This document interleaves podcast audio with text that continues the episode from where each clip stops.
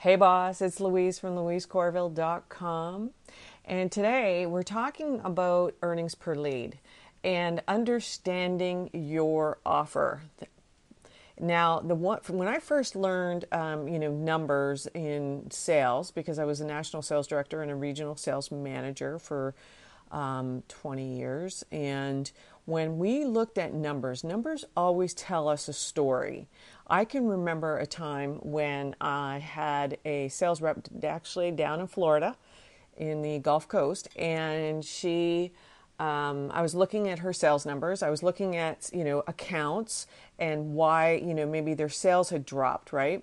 And we used a um, a platform called Salesforce. It's a huge, huge company, um, and they all, you know anybody who has a crm works within um, usually by salesforce. Salesforce is the easiest to use. So anyways looking at their numbers okay we look at their numbers understand what's going on. If we saw we saw sales go up and down. Um, but actually i discovered in one of these accounts where the sales had gone down and i asked her i said when did you when did the um, the key person the key salesperson in that office when did they leave or you know when did they get replaced in october and she goes yeah how did you know that and I said, it's all in the numbers. Numbers never lie. Numbers tell a story. And I could see that the, somebody, whoever got replaced in there, whoever that key person was, they actually changed their the uh, product that they were um, selling. So they weren't selling the same products, and they were selling a lower price point product, so that then the her numbers fell. Okay, so then the numbers fell within that account, but the units were the same. So it was the same amount of units. So if it was 100 units, it was still 100 units, but the sales had dropped. And that's when I started to dig deeper and, and saw that it was a change in the actual product. Went to a very low end product um, instead of the high end product that the person was selling prior to that person.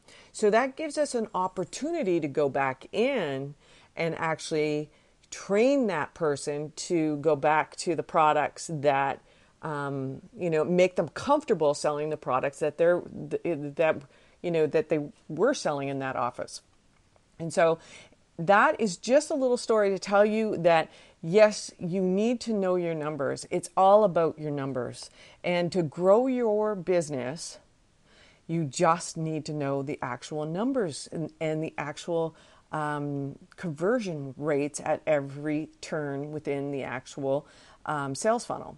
So, I created a training for you that will show you what what to expect at every every stage. But not only that, I, there's an actual calculator that you can use so that you can see what's what's happening at every stage in your actual sales funnel. All right. And so once you correct, once you get your benchmark, so let's say it's a 30% conversion rate, a 30% um, opt in rate, and then a, a 10% um, conversion buying rate, then we understand it's 30, 30, 10. And if we want to increase that area, right, if we want to increase, let's say we want to increase the people who opt in to the actual training that you're giving, then we, uh, we, we, we look at areas that we can actually change, that we can actually target so that people um, do watch your webinar, right? So there's things that you can do so that people actually watch your webinar. Or there's things that you can do that people actually buy your program.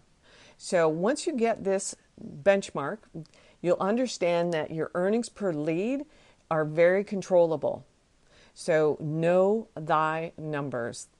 And if you would like a copy of this video and also the actual calculator, go to weezers.club slash EPL, earnings per lead, just EPL.